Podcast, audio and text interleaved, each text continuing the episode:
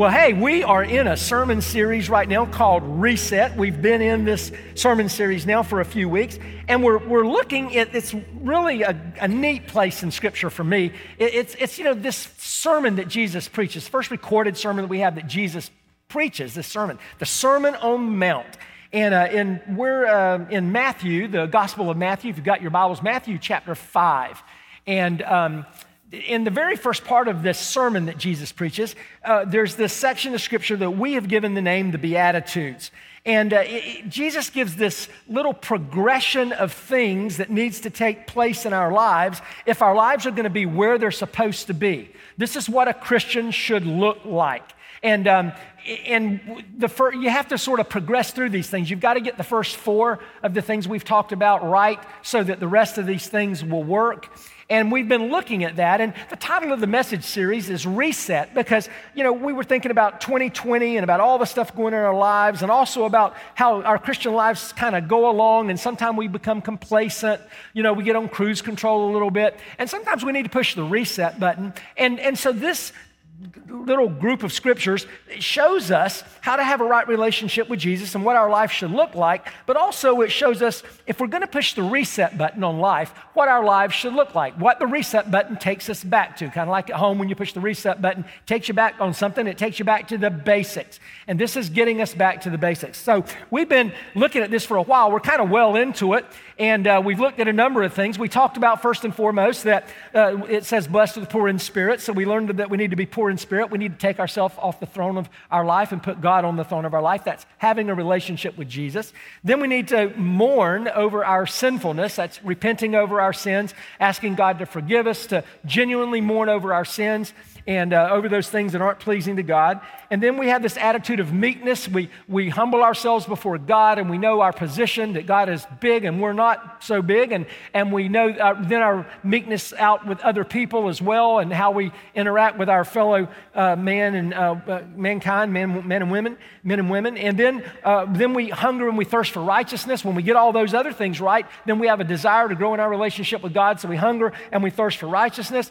And then last week we turned a corner and we can see that now, after we get those things right in our life, that there's a way that our life should look as, as, it, as we pay it forward, if you will. And there needs to be mercy. It says, Blessed are the merciful, for they shall receive mercy. And that's what we talked about last week. Today, we're going to look at ingredients number six, if you will, and it's the ingredient of purity. We're going to be talking about purity and uh, blessed are the pure in heart. So uh, I'm going to read through the Beatitudes uh, kind of quickly, and then we're going to come back and unpack this. So let's read through it. Matthew chapter 5, verses 3 through 12. Jesus starts off, he says, Blessed are the poor in spirit, for theirs is the kingdom of heaven. Blessed are those who mourn, for they shall be comforted. And blessed are the meek, for they shall inherit the earth. Blessed are those who hunger and thirst for righteousness, for they shall be satisfied. And then last week we looked at this Blessed are the merciful, for they shall receive mercy. In today's verse, blessed are the pure in heart, for they shall see God. And then blessed are the peacemakers, for they shall be called sons of God. And blessed are those who are persecuted for righteousness' sake, for theirs is the kingdom of heaven. And blessed are you when others revile you and persecute you and utter all kinds of evil against you falsely on my account, Jesus says. Rejoice and be glad, for your reward is great in heaven. For so they persecuted the prophets who were before you. Let's pray. Father, we thank you for this sermon that Jesus preached so many years ago. We thank you for these Beatitudes, these, this list of characteristics, this list of things, God, that demonstrate to us what our lives should look like. Father, if we need to push the reset button, help us to push it. If we need to enter into a relationship with Jesus today, help those people that need to do that to do that today. God, if we need to recommit our lives to Christ today, I pray that you will encourage us to do that.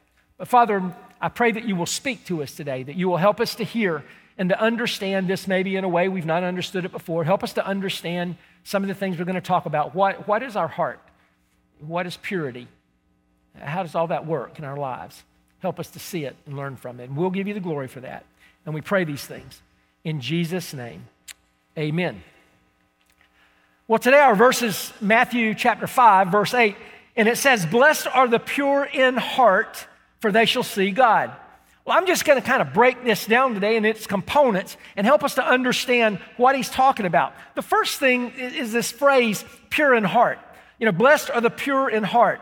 And uh, I want to look at the word heart for just a moment and talk about the word heart. You know, as Christians, we talk about the heart all the time, don't we? I mean, we always say, you know, that that person has a good heart. That person has a heart for the Lord. We, you know, we say stuff like that. Sometimes we'll say, boy, that person has a hard heart or, or, or that person needs to commit their heart to God. Or somebody gets saved and we'll use a phrase like they, they, they, you know, they committed their heart to Jesus. You know, we, we use that word in Christianity a lot. We talk about the heart. And, and, and all through Scripture, that word's used a lot. Matter of fact, you can go back to the very first book of the Bible in Genesis. Listen to this Genesis chapter 6, verse 5. It says, The Lord saw that the wickedness of man was great in the earth and that every intention of the thoughts of his heart was only evil continually. And then a little bit further in the Old Testament, in Exodus, you know, we got that whole account of the nation of Israel, you know, and their journey. And, and, and it says, the Lord, uh, Exodus 7.14 says, Then the Lord said to Moses, Pharaoh's heart is hardened. He refuses to let the people go. So we hear that word heart again. And then in Romans, in the New Testament, we just went through the book of Romans, and Romans 10 9 says, Because if you confess with your mouth that Jesus is Lord, and if you believe in your heart that God raised him from the dead, you will be saved. So we hear this word heart all the time. So, what does it mean? What is it talking about? What is the Bible talking about? Well, well, the word heart is obviously not talking about your physical heart. The word heart in Scripture, and when we talk about that as Christians, is a metaphor. It's, it's, it's something that is used to describe something. So it's used to describe your innermost being. Your heart is that place deep inside of you where your will and your emotions uh, are, are born. You know, it's that place in you that, that forms where your personality is formed. It's that place inside of you where you have those, those battles in your mind about good and evil and what I should do and what I shouldn't do. Uh, the, your heart is that place inside of you that, and this is r- really an important thing, no one genuinely knows about your heart except you and God. I've been married for 42 years this year to Nancy. And I know her pretty well, and I know her heart. I would tell you that I know her heart because I live with her every day. I know how she cares for people. I know, I see her pray. I see her do her devotions. I see her, you know, cry over a situation in someone's life and try to help people. I see this heart in her, a heart for ministry. I see that in her. But as much as I know about her, and as much as I know about her personality, as much as we, we've lived together for all these years, I can never know her heart fully. There's only one person that can know her heart fully, and that's God. And there's only one person that can know my heart or your heart fully, and that's God. Because you see, our heart is that place deepest down inside of us, the deepest place down inside of us, where only we know what's going on. We know what we really feel about something, how we say it. Because so often in life, we sort of put on uh, uh, this persona, and sometimes we even even with the people closest to us, we don't want to see them. May, may, maybe deep in our heart, there's some kind of a fear that resides there, and we don't want people to see it. Or maybe there's some kind of an attitude that resides there, but we mask the attitude. But really, deep down inside, the only person that knows about that is us and God. So when we talk about heart, that's what we're talking about. That little place down deep inside of you, with the core of your very being, that only you and God know what's going on there. And so that's what we're talking about when we talk about the, the, the, heart. You know, the Bible says in Proverbs 23 7, for as he thinks in his heart, so is he. You see, that little place is the control center of our mind because our thoughts come from there. And, um, you know, that is the thing that makes us what we are. As we think there, as we, uh, whatever's processed there is, is comes out, and that's who we genuinely are in life. So it's an important thing to understand what the heart is. But then the, it says, Blessed are the pure in heart. So now we have to ask the question well, okay, if that's that, that innermost part of us is our heart, what is pure? What is, what is purity? What does that look like? Well, I looked it up in the dictionary. Webster defines it this way uh, To be pure means to be free from any adulterant, it means unmixed, it means free from anything that taints, impairs, infects, etc. Free from defects, perfect, faultless, free from sin or guilt, blameless, virgin or chaste, chaste or of unmixed stock, purebred. So it's a long definition, a lot of parts to it, but you get the idea of what purity is. It's an important word. And, and it really scripturally means the same thing about our hearts, about that place in us that only we and God know know about. And uh, you know, think about this for a moment, though, just to be very practical. I was thinking about this, and you know, we think about this when you think about purity, uh, uh, you know, when, just think about buying chewing gum for a moment. You go out and buy a pack of gum. What are you looking for? Pure chewing satisfaction. Aren't you? I mean, you want pure chewing satisfaction. When you buy chocolate, don't you want pure chocolate? I mean, I mean, you want you want really good chocolate when you when you buy chocolate and stuff like that. You don't want an imitation. You want the best. You want it to be pure, untainted. You know, nothing, you know, you know, nothing mixed in. I mean, you want the real deal. What about going to a restaurant? You know, well, you, now some of you today are going to go to a restaurant after church and you're going to eat. Uh, when, when, when the fork and spoon and knife is laid at your place setting, don't you want it to be pure? Or would you prefer there to be a speck or two on it? I don't know about you, but I don't like that. I want it to be pure. And, and, so it means nothing's mixed in, that everything's clean, everything's right, everything's functioning the way that it's supposed to, to function. And, you know, we're fussy about stuff like that. I mean, all of us are, whether we maybe have different things that we're concerned about. And, uh, but you're not, you know, you're going to a restaurant, you don't want a 98% clean fork. You don't want to be scraping something off of that thing right? And, and so it, it's, we don't because we know that little smidgen can cause all kind of problems. There can be germs in there. It's been in someone else's mouth. I mean, you don't know what in the world's going on. We want it clean completely. We want it to be what? Pure, right? Well, this beatitude is saying that Jesus Christ is the same way regarding your heart and my heart. He wants that place inside of us, that, that, that, that deepest innermost part of us, the seedbed of all who we are. He wants that place to be pure, to be untainted, to, nothing mixed in. He wants 100% devotion, 100% allegiance, 100% worship. He wants that place to be directed at Him. Now, when I say that, I'm not saying in any way, shape, or form that, that there's no room in our deepest part of us not to love our spouses, our children, our friends, or, or whoever. No, oh, that's great and wonderful.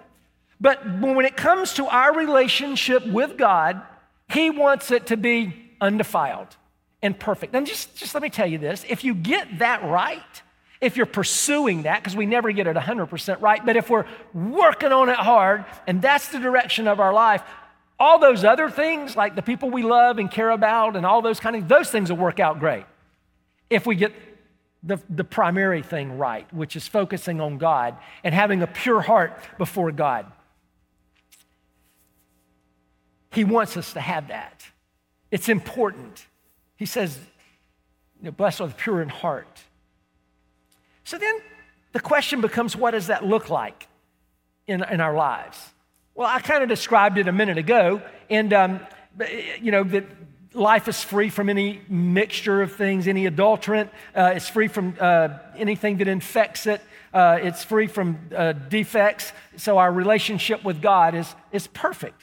Now, I'm going to use a practical example for a moment, just one more example, and, and that is water. You know, I think water is probably the, the greatest example because we want clean water. You want clear water. And, and, and water can be, can be mixed with a lot of different things, and it can be uh, have defects in it to a lot of different levels. But when you drink water, you want clear water. You want water that's, that doesn't have particles in it. You want water that doesn't smell weird. You want water that looks good. You know, I, I, should have done this today and I didn't, but I did, you know, years ago I did something about a sermon sort of with this same little thing about being pure. And uh, I actually went and got some water out of Lake Eloise and I poured it through a filter and cleaned it up and then took a sip. But people like, you're going to die. So, I, you know, but, but uh, it's not a good illustration. But, uh, but, but I remember seeing the water in that container and it was like a, it was brown you know, like a light brown, and you pour it through the filter and it becomes so clear. Well, you want it clean and you want it clear. That's why we buy water uh, filter systems for our homes and those kind of things. Well, Jesus wants our relationship with Him in that place deep down inside of us. He wants our hearts to be so pure his desire is that we strive every day, each and every day, to be as pure as we can be before Him. And that our hearts, eh, when it comes to our relationship with Him, aren't tainted. We're not mixing our relationship with Jesus with something else. We don't allow something else to come along and rise to the level of our devotion and love for Him. That our hearts are pure towards Him. And so the question now becomes what do we do? I mean, how do we, how do we do that?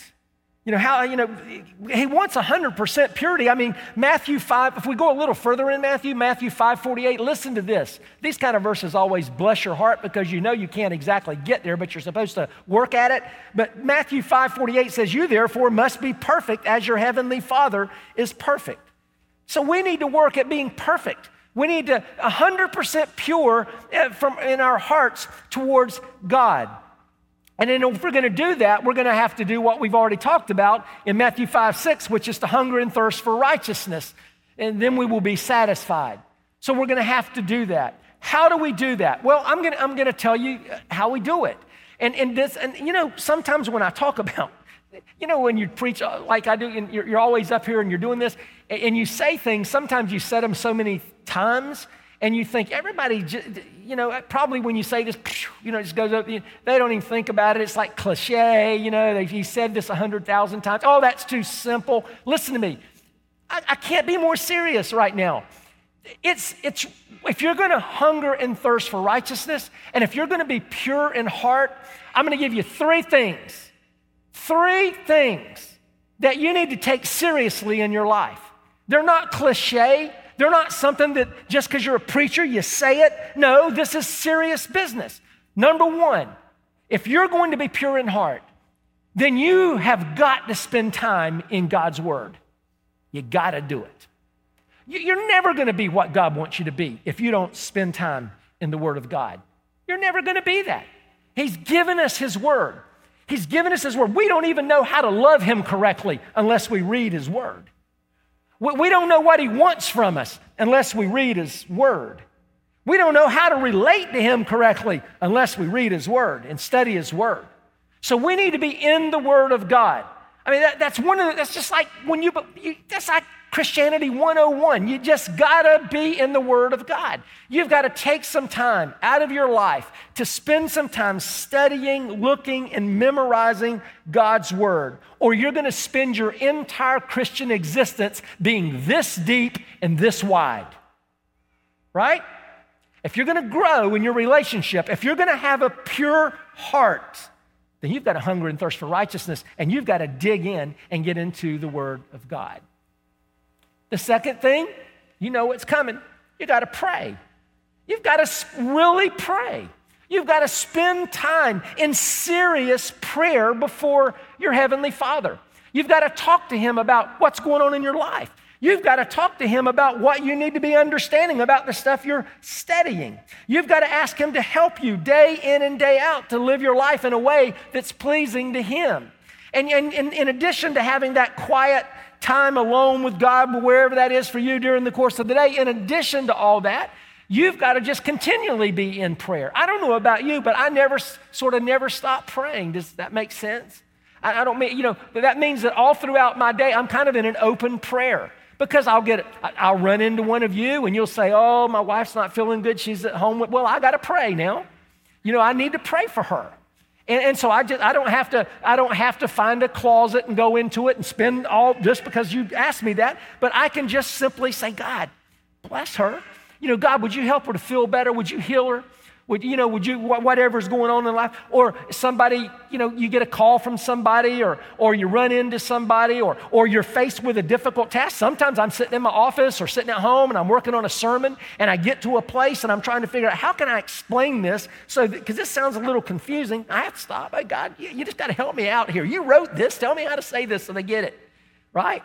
I mean, we have to do that. Live in a continual state of prayer. But if you're going to have a pure heart, you're going to need to be talking to God all the time because I got some news for you. Satan's always going to be whispering in your ear, right? And you need to be talking to God and say, get that guy out of here, you know, and, I'm not listening to him. And so you need to be in the Word of God and you need to be praying and you need to be in some kind of fellowship with other believers. Now, I know you come to big church like this and that's great and wonderful, but you come in for about an hour, then you leave. But you need to be in some kind of relationship with other believers in some way, shape, or form so that they can encourage you and you can encourage them and you can pray for each other and you can talk about what God's word says and you gain a better understanding and they gain a better understanding and you all work together. Listen, those three things, if you just do those three things, if you make it a habit to get into the Word of God, if you make it a habit to pray and to, and to do what I just said regarding fellowship, those three things will help you grow in your relationship with God. And then God will work in your lives and, and, it'll be amazing. But that's how we do it. You want to be pure in heart? You can't be pure in heart if you're not doing that stuff. You're never going to be all that God's called you to be if you're not doing that. You've got to do it. You got to hunger and thirst for righteousness if you're going to be pure in heart. You got to always be doing that. Because let me tell you, there's too many things out there that are competing for your time, competing for your energy that are pulling at you that will get your mind going in a different direction than the things of God. And he's going, no, no, no, no, no. Here's what you need to do. You, what does Matthew 6 33 says, say? It says to seek first the kingdom of God and his righteousness, and then these other things will be added to you. So we need to, if we're going to be pure in heart, we need to do these things. So we can see what the heart is, we, we, can, we can see what pure means, and we can see how we go about moving in the direction of being pure in heart. And then, then we, we come to this, this question What is the result of being pure in heart? Well, I think there are a few. One, you will be blessed. Now, we remember we looked at that. The, the, the, the word in the original language that, that's used in every one of these is makarios. It means, it means enthusiastic, it means blissful, it means happy, it means fortunate, it means well off, it means a lot of those things. And so basically, if you were to sum all that up and just in, you know the Ed Kendrick version, I would say if you want your life to be pleasing to God and you want your life to work the way it's supposed to, then you need to do these things. So, so our life works, uh, uh and we bring we bring glory to God and we please God and, and we're approved by God when we do these things. So we're blessed, and we've been talking about that. So if so, if we're pure in heart, then we're blessed. And then um, it says you will see God.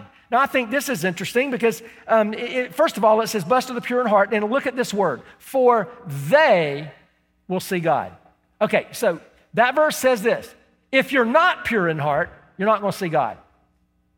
Okay, so that means you need a relationship with God. You got to go back to the first of the Beatitudes. You got to you got to be poor in spirit. You got to take yourself off the throne of your life and put God on the throne of your life. You got to repent. You got to be mourn, mournful over your sin. Repent for your sins. You got to put your faith and trust in Jesus. You cannot be pure in heart if you don't have a relationship. You can be a good person, a nice person, but you can't be pure in heart. You can't be pure in heart like God is describing here unless you place your faith and your trust in Jesus Christ. That's the only way that you can be pure in heart. He says, They, blessed are the pure in heart, for they shall what? See God? Well, I think that you see God in a couple of different ways. One way that you see God when you're pure in heart is you see God in the here and now. You see Him in the present. Because when you're hungering and thirsting for righteousness, and when you're striving to be as much as you can like God and to have this incredible relationship with God, and you want to be pure in heart, and you're moving in that direction, God is pleased with your life, and God gets involved in your life, and He answers your prayers, and He's there for you, right? And, and, and I don't know about you, but I need God in my life. Day in and day out, I need God in my life. I need Him to be there for me. I, I, I need to be able to call on Him. I, I want Him listening. I want to have a great relationship with Him. And so, so, right now, in the here and now, you get to see God. You get to see God in action right now. The Holy Spirit working in your life, working through your life. You get to see that. But we also get to see God for eternity. Because the Bible tells us if we have a personal relationship with Jesus, that one day, that whether G- if Jesus comes back before we die or if we die before Jesus comes back, we get to go spend our eternity with God in heaven. So we get to see God. Well, who's that reserved for? Pure in heart. Those people who have a relationship with Jesus, those people who are striving to live for Him day in and day out. And so we can see that it's important that we get this right. It says that we get to see him face to face. 2 Corinthians 3:18 says, "And we all with unveiled face, beholding the glory of the Lord, are being transformed into the same image from one degree to, of glory to another, for this comes from the Lord, who is the Spirit." We get to see him one day. Blessed are the pure in heart, for they shall see God. Here's what I want you to do today. I want to end it a little different today a little bit different. Right now, I want everybody in the room, here's what I want you to do I want you to just close your eyes. Everybody, close your eyes and bow, bow your head. And I want you to ask yourself some questions. I'm going to guide you through this, and I want you to ask yourself these questions. Number one, I want you to ask yourself this Is my heart, my innermost being, that place that no one can see but me and God, is it pure? I want you to be honest with yourself and ask yourself that question. Ask yourself this Do I really desire more than anything else a pure, undefiled, defect free, untainted relationship with Jesus? Is that where I am? Am I striving for 100% purity? Now, this is a big question, this next one. Or have I settled for 50%, for 80%, for 90%, for 10%? You have to answer those questions. And, and, and, if, if you've settled for less, I pray this morning that you'll ask God for forgiveness. I pray this morning that you will ask Him to help you in your pursuit of purity. I pray that if you are a believer and a Christ follower, that you will recommit your life to Him and rededicate your life to Him today. And if you've never embraced Jesus Christ as your Lord and your Savior, I pray that today that you'll make the decision to become a Christ follower. The Bible tells us that if we will confess with our mouths that Jesus Christ is Lord, and if we will believe in our hearts that God raised him from the dead, that we will be saved. You see, that's beatitude number one. Blessed are the poor in spirit. You see, we have to come to a place in our life to where we recognize that we're sinners and that we're separated from God because of our sinfulness. And so we remove ourselves from worshiping ourselves and take ourselves off the throne of our lives and we place God on the throne. We have to pray and ask Jesus Christ to be our Lord and our Savior. And if you've never done that, I want to encourage you today to do that. If you feel God tugging at your heart today, I, pr- I pray that you will respond in the affirmative. I pray that you will, you will pray today and, and ask Him to save you. Matter of fact, if, if you know you need a relationship with God and if you genuinely and you sincerely and honestly desire that relationship, I'm going to pray right now. I'm going to pray. You can just pray with me. Close your eyes, everybody. Just, just pray with me. Just say, Jesus, I, I'm a sinner. And God, right now, I'm asking you to forgive me of my sins. I'm taking myself off the throne of my life and I'm placing you there repenting of my sins. God, I'm asking you to forgive me and turn my life in a different direction. And right now, Jesus, in the best way that I know how and I understand all of this, I'm committing my life to you. I'm going to need your help. And I'm counting on it. And And I thank you for promising it to me. So, Jesus, I thank you for saving me. I thank you for changing my life. I thank you for changing my destination, for changing my heart. And I give you my life. Thank you for saving me in Jesus' name. Amen. And if you prayed that prayer, that's incredible. And so we want to know that. And so anytime now, uh, if you prayed that prayer, um, you know, you can slip out go to the back door, and we've got people who with lanyards on our prayer team that'll talk to you about that, pray with you, answer questions if you're not sure about all this, whatever you need. Or maybe you're here today and you have a relationship with Jesus. You've had one for a while, perhaps. But when I asked that question about where you are on the percentage scale as far as purity of heart, you were like, nah, I'm 60%, or I'm 50. Maybe today you need to recommit your life to Christ. Com- recommit to trying really hard, to working hard, to have 100% purity in your heart. If you need to pray with someone, you can go back and pray as well. Or maybe you're here today and you just need prayer about something. Something's going on in your life, your family, work, whatever it is, and you just need someone to pray with you. You can go back and our prayer team will we'll meet with you and pray with you as well. You can send us prayer requests online take those seriously. We pray for every one of them, just like if you were putting them on the cross. I don't know what you need to do. That's the most frustrating thing as a pastor. Is I just don't. I wish I could just see into your lives. You're going, oh no, we don't want. But but I, I really wish I could see into your lives and just know what you need. But but I know this. I, I don't know what everybody here needs independently, but I know this. There's not a person in this place that doesn't need Jesus. Maybe it's a little more. Maybe it's growing in Him. Maybe it's a new relationship. I don't know. But you do whatever God leads you to do. And if you'll do that, it'll all be good. Father, we thank you for your goodness. We thank you for your grace, your mercy. We thank you that you sent your Son, Jesus, to die on a cross that we could be forgiven of our sins and spend our eternity with you. We thank you, God, that you enable us and equip us to be pure in heart. And we ask for your help in that. Help us to be the kind of people that you've called us to be. Help us to live our lives in such a way that we're the very best versions of ourselves that you've created us to be. And for that, we will give you the glory. In Jesus' name. Everybody said, Amen.